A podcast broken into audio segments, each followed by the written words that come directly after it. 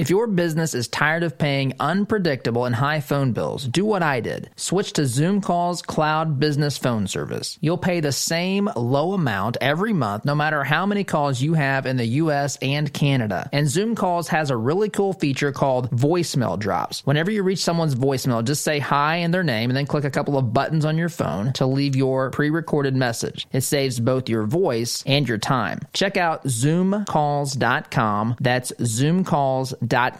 I think you'll love it. Attention! You're listening to the Todd Huff Radio Show, America's home for conservative, not bitter talk radio. Be advised that the content of this program has been documented to prevent and even cure liberalism, and listening may cause you to lean to the right.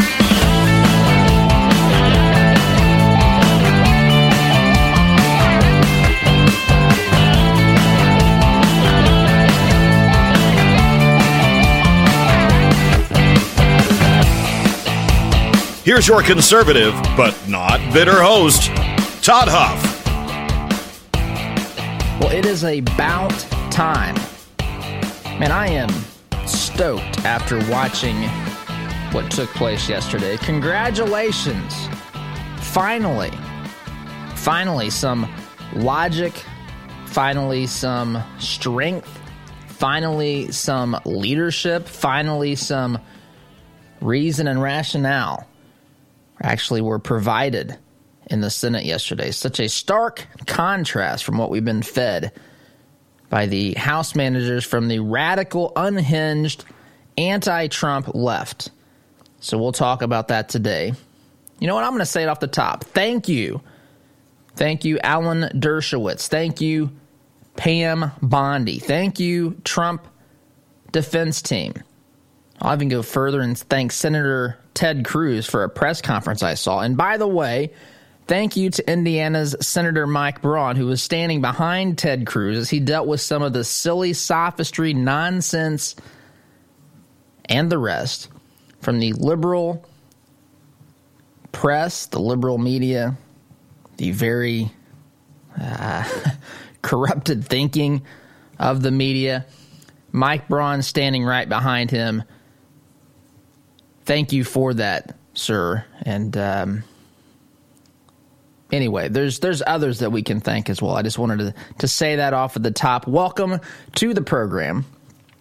Whether you are listening in your car on Freedom 95 KYAH in Utah, Freedom 95 in Indianapolis, you're watching us on Facebook Live. Whether you're listening as a podcast, it's great to have you. I appreciate you joining us this morning as always. Email Todd at ToddHuffShow.com. I get to those emails. I get to those comments on our website as quick. In fact, I might even read uh, one of the questions that I received yesterday, time permitting, from uh, I think it was through our website. Might get to that today. Huff Hotline as well, 317 455 5250, 317 455 5250. As we expand to two hours, which, by the way, happens tomorrow happens tomorrow. We'll be going to a second hour. If you want to hear that second hour, um, we will uh, tell you how you can do that. For those of you who participated in the Kickstarter program, you'll already be getting your bonuses. You'll be able to get hour number two um, through the process. If you've given, given us your information, I've sent out some information to collect your. Uh, we need some information so that you can we can create an account for you to log in. Um, so that would have that would have hit your I don't know your email maybe a week or so ago, maybe ten days. I don't have that in front of me, but anyhow, as soon as we have that, we can set you up with an account. You can log in and watch hour two. And fear not if you did not uh, join us during Kickstarter, you can become an annual uh, member to access all the content that we have on this program on a daily basis through what we're calling total access so the more information on that, uh, I'll, I'll, share that yesterday when that's or yesterday, tomorrow, tomorrow as we as we expand to a second hour, you can um, you can subscribe if, if that's what you choose to do.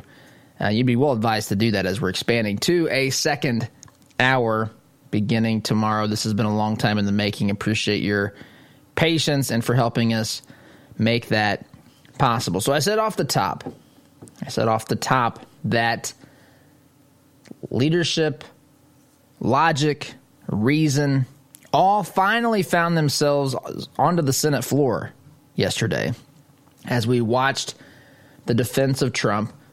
Alan Dershowitz, phenomenal job. You know, I want to say this off the top. I am perturbed at Republican senators. Not all of them. I mentioned a, a couple, and there's others uh, that have surprised me. Um, there's others that have encouraged me, but there's some that have absolutely, you know what? I'm going to be honest, ticked me off. I'm just going to be candid. They, they've they've ticked me off. This is the moment, folks. If you are a senator in the United States, if you are a Republican senator, if you've watched what has transpired these three plus years of Donald J. Trump being president, if you've watched the insatiable, nonstop, never ending assaults, attacks, negative coverage, you know, the way that they've maligned the president, misrepresented the president. Now, the president says things, does things that deserve to be discussed in the media. Criticism, of course, is part of being president of the United States. That comes with the territory. I guess unless you're President Obama and you've got a nice jump shot and you speak well, then that, of course, gets you adoration and praise from the media. But I digress. I digress. So, but it's part, it comes with the territory. But when you have 93% or whatever it is today, negative coverage in the press, when you've had nonstop investigations, nonstop, folks, since the day he set foot into the office, actually before this stuff was all put into motion, Russian collusion, that stupid narrative. The only thing that is stupider than Russian collusion may be, uh, may be Ukrainian collusion, which is now apparently an impeachable offense. But we actually had a Democrat. Think about this. Let this sink in.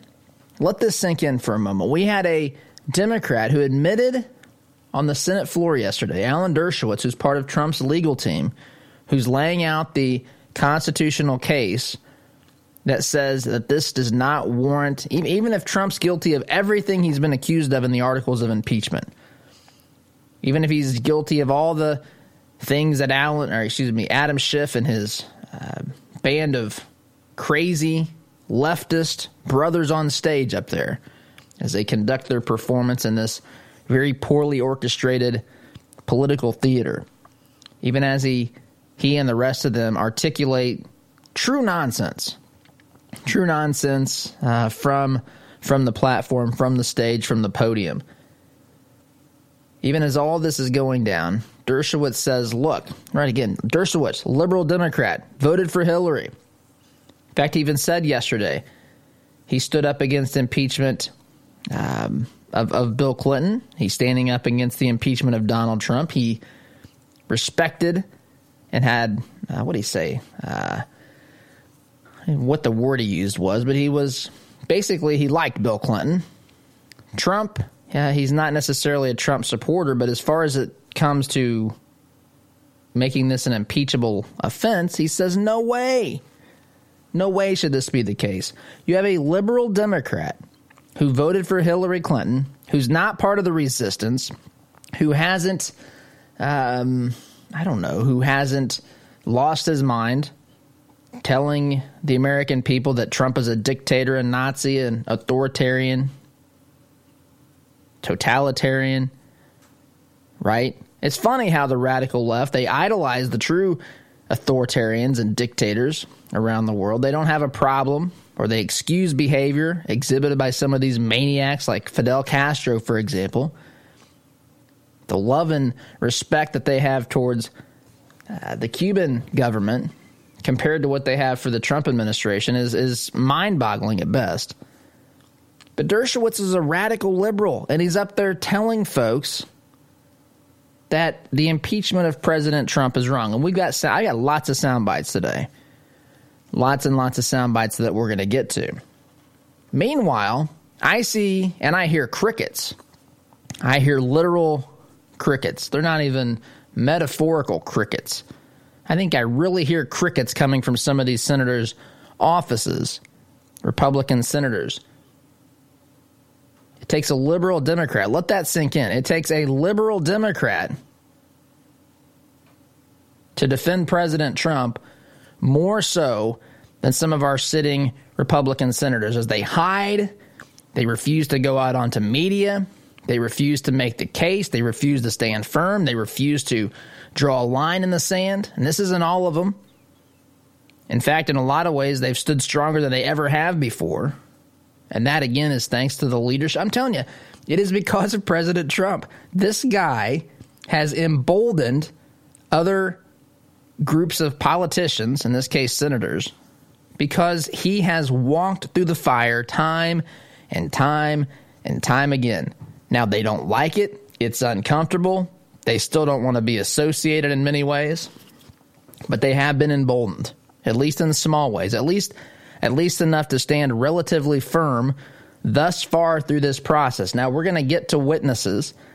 In fact, we've already got two folks, Romney and Susan Collins, who have said that they at least are leaning towards wanting to to call in witnesses, which we'll talk about as the program comes together. But right now, I want to praise and thank, I shouldn't say, well, I want to applaud Senator uh, Dershowitz for doing what he did as a liberal Democrat. As a liberal Democrat. Meanwhile, I see some Republican senators hiding, refusing media appearances, not wanting to come out and lead.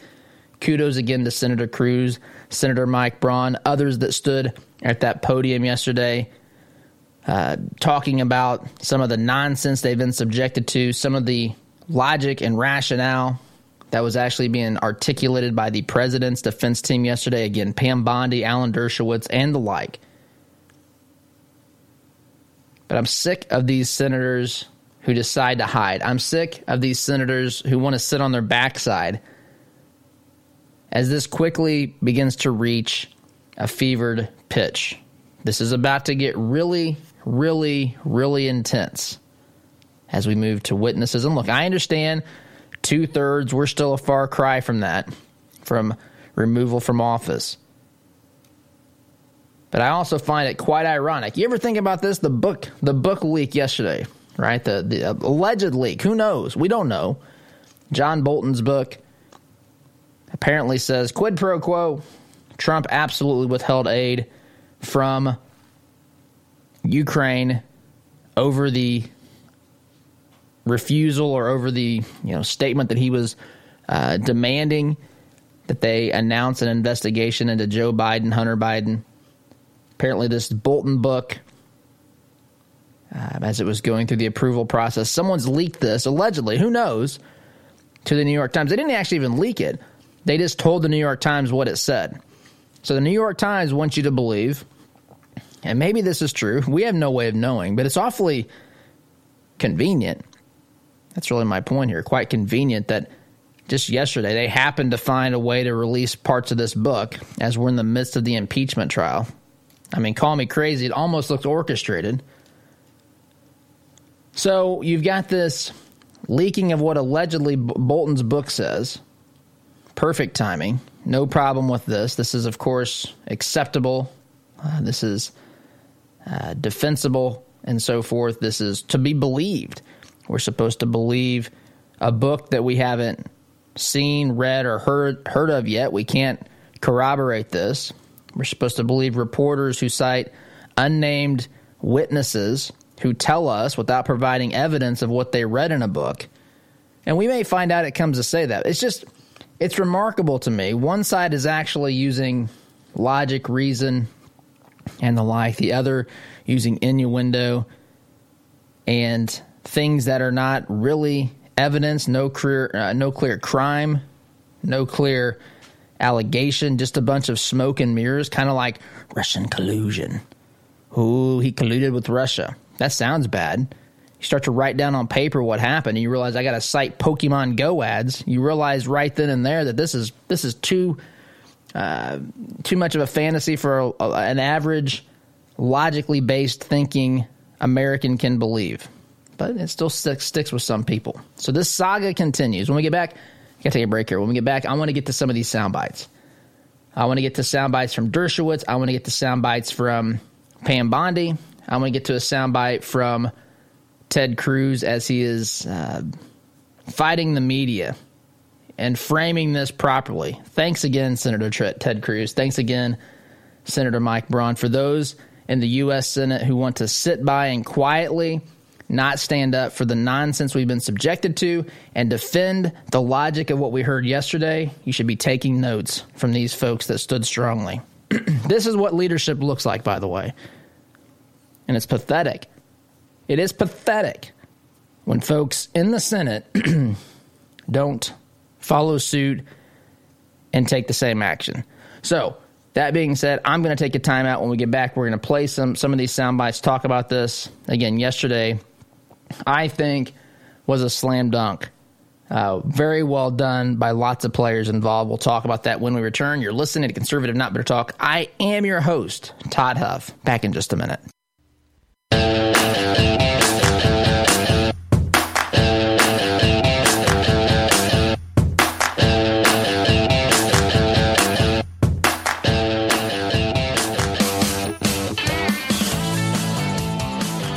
So now I want to talk a little bit about what we saw, what you may not have seen yesterday. I, you know, look, we it's not feasible for the average person to sit here, uh, nor nor is it advisable, candidly, to sit here and watch this entire proceeding, especially since it's predicated on the nonsense that is predicated upon. But that being said, that being said, yesterday was, I think, a major, humongous victory.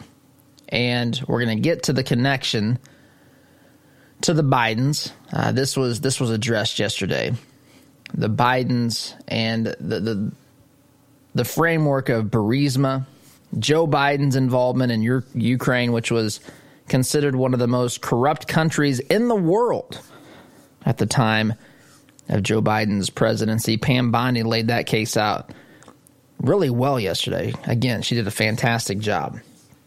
But I want to start before we get to Burisma. I want to start to something more fundamental, and that is Alan Dershowitz's argument that even if the president is guilty of all these things that he's been accused, accused of doing by the House managers, the radical left, and so forth, even if he's guilty, this does not justify impeachment. So I want to talk about. There's going to be three bites, sound bites I play from Dershowitz. One is talking about the precedent, the standard, the bar. Another addresses the so called revelations from the Bolton book, which miraculously hit yesterday. I mean, the timing of the radical left is so amazing, so coincidental that that was leaked yesterday, violating, by the way, John Bolton and his, well, we think, who knows what actually happened here? Who knows? Uh, but we've got the Bolton revelations. And then Dershowitz also talks about a list of presidents who would have been impeached had the founders viewed impeachment through the lens, the same lens that the modern political left does. Those House managers, those House Democrats he lists some of the presidents, and it's quite a long list, actually, of presidents who would have been impeached um, under the same logic.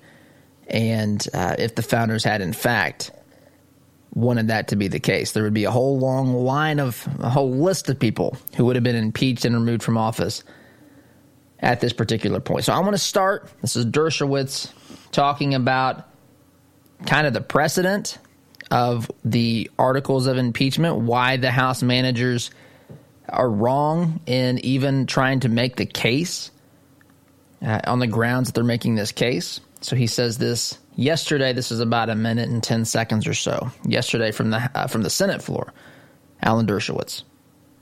For the Senate to remove a duly elected president on vague, non-constitutional grounds, such as abuse of power or obstruction of Congress, would create a dangerous precedent and be construed, in the words of Senator James N. Grimes, into approval of impeachment as part of future political machinery. This is a realistic threat to all future presidents who serve with opposing legislative majorities that could easily concoct vague charges of abuse or obstruction.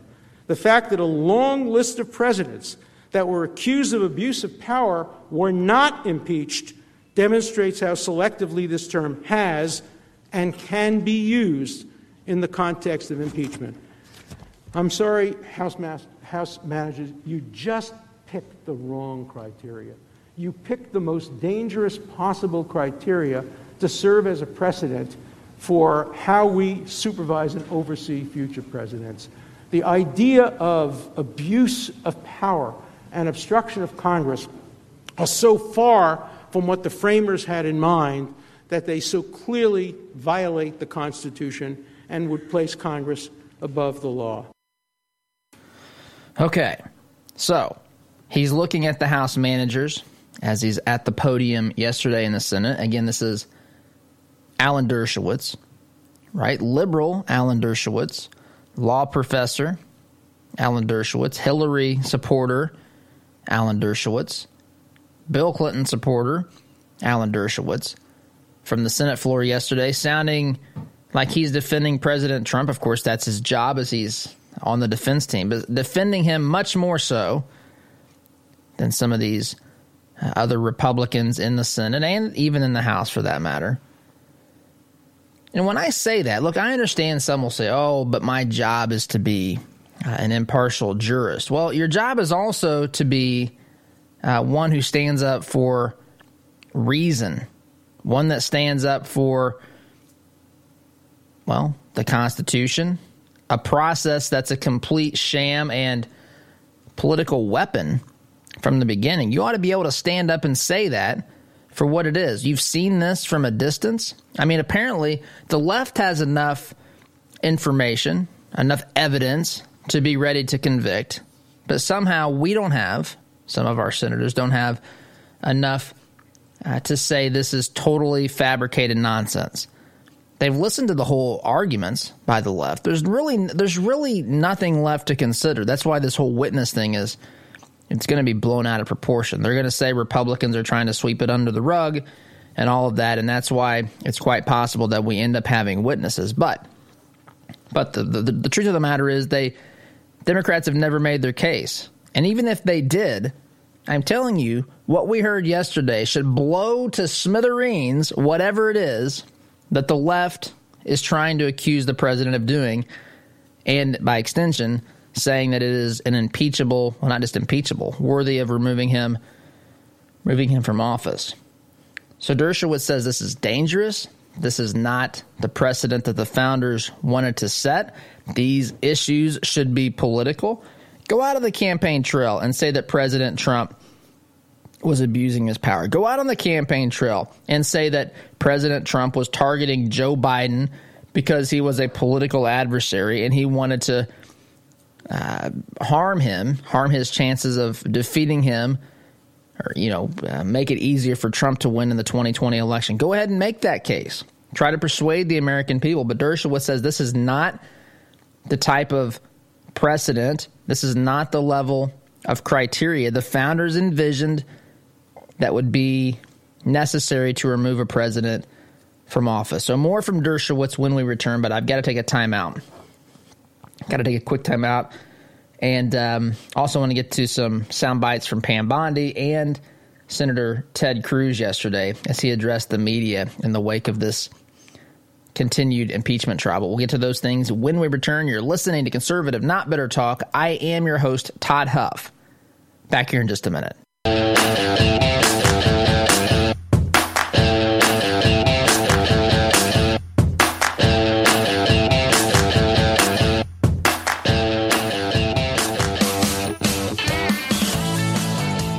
All right, welcome back. So, I want to continue our discussion here with or about yesterday's impeachment proceedings, the defense of President Donald J. Trump. Again, I applaud Senator Dershowitz for his efforts. I applaud Pam Bondi. I applaud the, the Trump defense team. I want to get to one soundbite here. Two more. Two more, I should say. One of these is again, both of these are from Dershowitz, but one of these is addressing uh, the revelations from Bolton's book, if we are to believe those. Who knows? Who knows? It's just incredibly timely. Oh my goodness. just the the amount of luck that's on the side of the political left that this was leaked right in the middle, right in the middle of the Trump defense team's uh, well defense of President Trump. I mean, if you didn't know better, you'd almost think this was orchestrated. Anyway, so Dershowitz addresses this from the floor of the Senate yesterday, and here's what he says. It follows from this that if a president, any president, were to have done what the Times reported about the content of the Bolton manuscript, that would not constitute an impeachable offense. Let me repeat nothing in the Bolton revelations, even if true, would rise to the level of an abuse of power or an impeachable offense. That is clear from the history, that is clear from the language of the Constitution. You cannot turn conduct that is not impeachable into impeachable conduct simply by using words like quid pro quo and personal benefit. It is inconceivable that the framers would have intended so politically loaded and promiscuously deployed a term as abuse of power to be weaponized as a tool of impeachment. It is precisely the kind of vague, open ended, and subjective term that the framers feared and rejected. Okay. So even if, he says, even if the things that were leaked in Bolton's book yesterday, even if those are true, even if those things are true, they're not impeachable. Goes back to Dershowitz's original argument. This is not what the founders intended. These are political matters. These matters should be addressed by the voters, by the people, as they determine who they want to be their commander in chief, who they want to be president of the United States, head of the executive branch. These are political issues. He goes further, and I like this in particular. Dershowitz says, to further illustrate my point, let me go through a list of presidents that would have been impeached, who, by the way, were not impeached, didn't have to go through the same series of nonsense that you're making President Trump go through. If these folks had Adam Schiff and Nancy Pelosi and Jerry Nadler in their Congress, thank heaven they didn't, but these folks would have been impeached as well. He lists the presidents here. I will now give you a list of presidents who, in our history, have been accused of abusing their power, who would be subject to impeachment under the House manager's view of the Constitution. George Washington, refusal to turn over documents related to the Jay Treaty. John Adams, signing and enforcing the Alien and Sedition laws. Thomas Jefferson, purchasing Louisiana without congressional authorization. I'll go on. John Quincy Adams, Martin Van Buren, John Tyler, arbitrary, despotic, and corrupt use of the veto power. James Polk, here I quote Abraham Lincoln. Abraham Lincoln accused Polk of abusing his power of his office, contemptuously disregarding the Constitution, usurping the role of Congress, and assuming the role of dictator. He didn't seek to impeach him, he just sought to defeat him. Abraham Lincoln. Abraham Lincoln was accused of abusing his power for suspending the writ of habeas corpus during the Civil War. President Grant, Grover Cleveland, William McKinley, Theodore Roosevelt, William Taft, Woodrow Wilson, Franklin Roosevelt, Harry Truman, Jimmy Carter, Ronald Reagan, quote, concerning Iran Contra, then now I say, Professor Laurence Tribe said the following, quote, Therein lies what appears to be the most serious breach of duty by the President, a breach that may well entail an impeachable abuse of power. George H.W. Bush, the following was released today by the Clinton Gore campaign. In the past weeks, Americans have begun to learn the extent to which George Bush and his administration have abused their governmental power for political purposes. That's how abuse of power should be used as campaign rhetoric. It should be in statements issued by one political party against the other. That's the nature of the term. Abuse of power is a political weapon, and it should be leveled against political opponents. Let the public decide. That's right. Let the public decide. Let the public decide. He makes a pretty compelling case. I know some folks, oh, we can't, we can't allow this. The Congress has to be able to have some discretion in these matters. I mean, especially when Trump's trying to interfere and undermine our election process. Look, it's amazing to me. It truly is. It's amazing to me how one side, one side can engage in countless investigations, nonstop investigations about made up fantasy nonsense, tinfoil hat kind of stuff. Literally, Russian collusion, tinfoil hat stuff, folks. Even if Trump did what they accused him of doing, how in the world did it make people in the states of Michigan, Ohio, Pennsylvania, Florida, wherever else that they think that this happened? How did it trick them into pressing the wrong button for the president? I mean, for, for President Trump instead of Hillary. It's remarkable to think how far they've gotten with this nonsense. And I'll say this I think it's only served to encourage encourage the radical left and the media to come up with more nonsense when they see people buying this stuff hook line and sinker you know there's a saying there's a saying that i think is absolutely true the mind will justify what the heart desires say that again. You've probably heard this before. You may have heard it before. The mind will justify what the heart desires. These folks, they desire President Trump to be out of office so strongly that they can be convinced of any number of things. And the mind can justify what the heart desires to no end here. To no end. Especially when you factor in that some of these folks, the radical left, view the government. I've had some agree with me. Some radical left uh, people who identify as being radical leftists tell me that I'm right. They do view that as their religion, or at least the closest thing that they can relate to religion. So when you figure, when you figure that they see that as strongly as they do, and their desires to not have someone like President Trump at the helm are so strong, their mind will justify anything. Anything Adam Schiff says, anything Jerry Nadler says, anything Nancy Pelosi says anything AOC says, anything Bernie Sanders says, Pete Buttigieg, Amy Klobuchar, Elizabeth Warren, and the rest. All right, enough about Dershowitz. When we get back, I want to shift to Burisma. This is the central part of this entire thing. And for those who say that Hunter Biden and Joe Biden have nothing to do with this impeachment saga, impeachment dealings, they are absolutely unequivocally wrong. We'll talk about that when we return. You are listening to the home of conservative, not bitter talk. I am your host, Todd Huff. Be careful out there, by the way, if you're listening while driving or operating heavy machinery, because studies have shown that listening can, in fact, cause you to lean to the right. Back here in just a minute.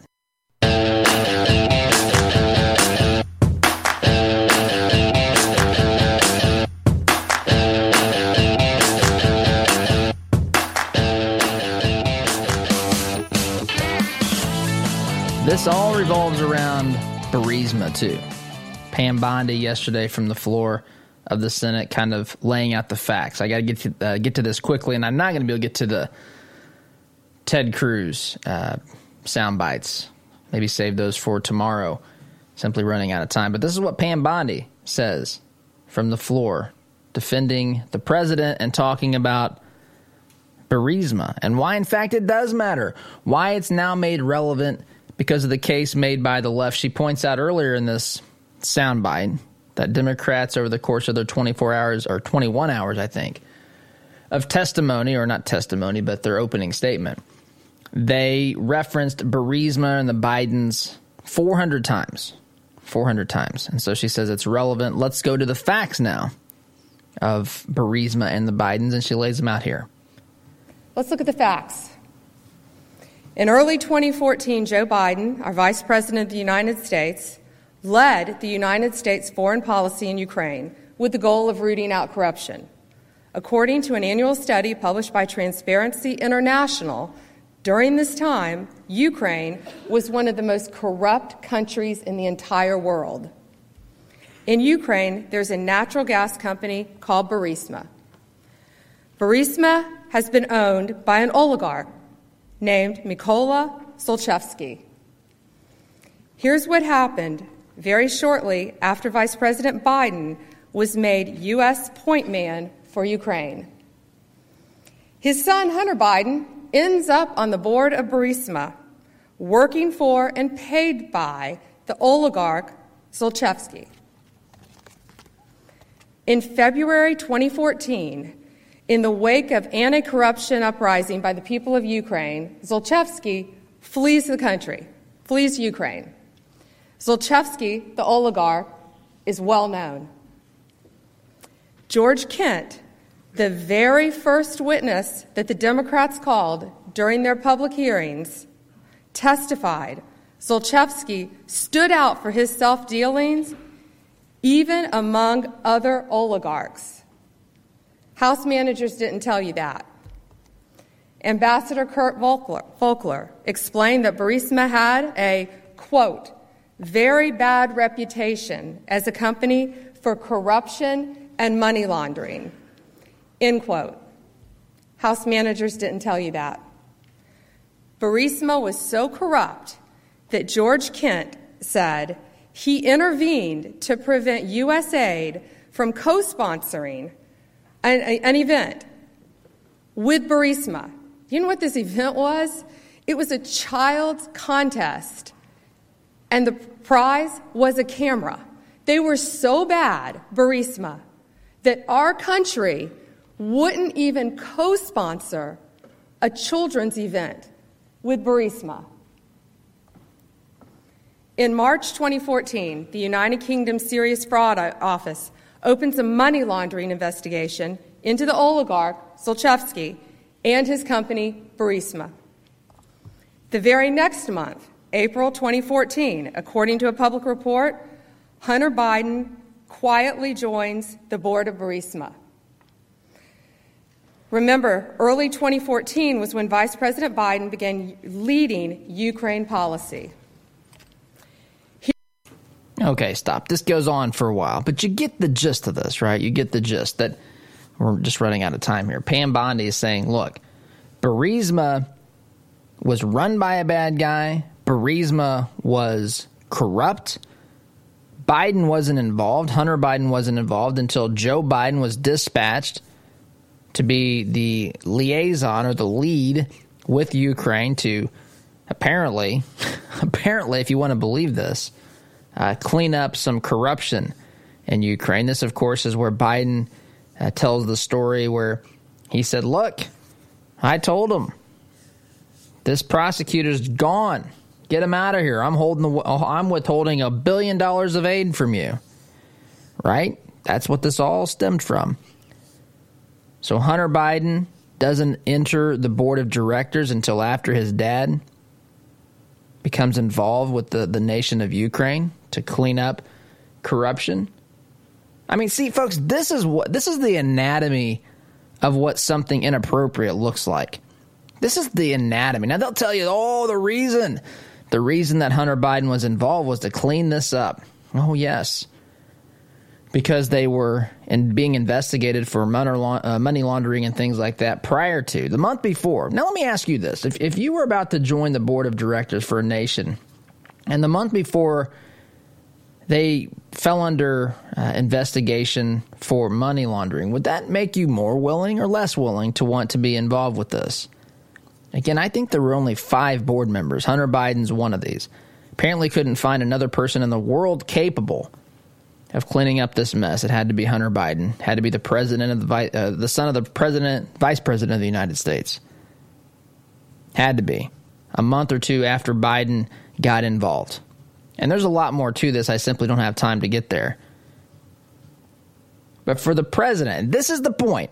For the president to know this and not do anything seems to me to be more of a problem than the president knowing about it and saying, hey, What's going on here?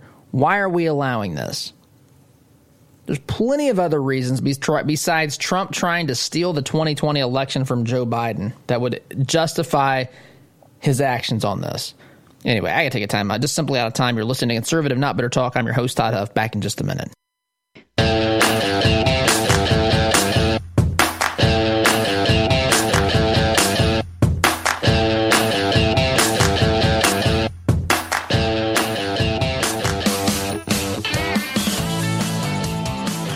Welcome back. So, don't have time to get to the press conference from Ted Cruz. I'll put that on my list of things to possibly get to tomorrow. Possibly. You have to give me some leeway here. Although tomorrow is the first day of our second hour, so maybe we will get to that. Just have to just have to make sure that we give ourselves time for anything else that may develop here over the course of the next 24 hours of so or so. So anyway, tomorrow again as hour two for the program. I just want to take a moment to thank to thank you um, as we've been on this journey, this adventure, and now we're starting to expand uh, the program. We've got a lot of exciting things on the horizon. I think I had mentioned before that we now have a sales director, so some of those responsibilities are uh, coming off of my back as John begins to help the program grow. We have other lots of other things on the horizon as, as, well. And of course, the second hour is one of those first steps. So thank you for for your patience. For thank you for helping us make that possible. I'm grateful for you, the listener. I'm grateful to the station. I'm grateful to our advertisers, guys. This is a lot of fun. Thank you for making that possible. Have a great day. We will see you tomorrow. Thanks for listening. SDG. Take care.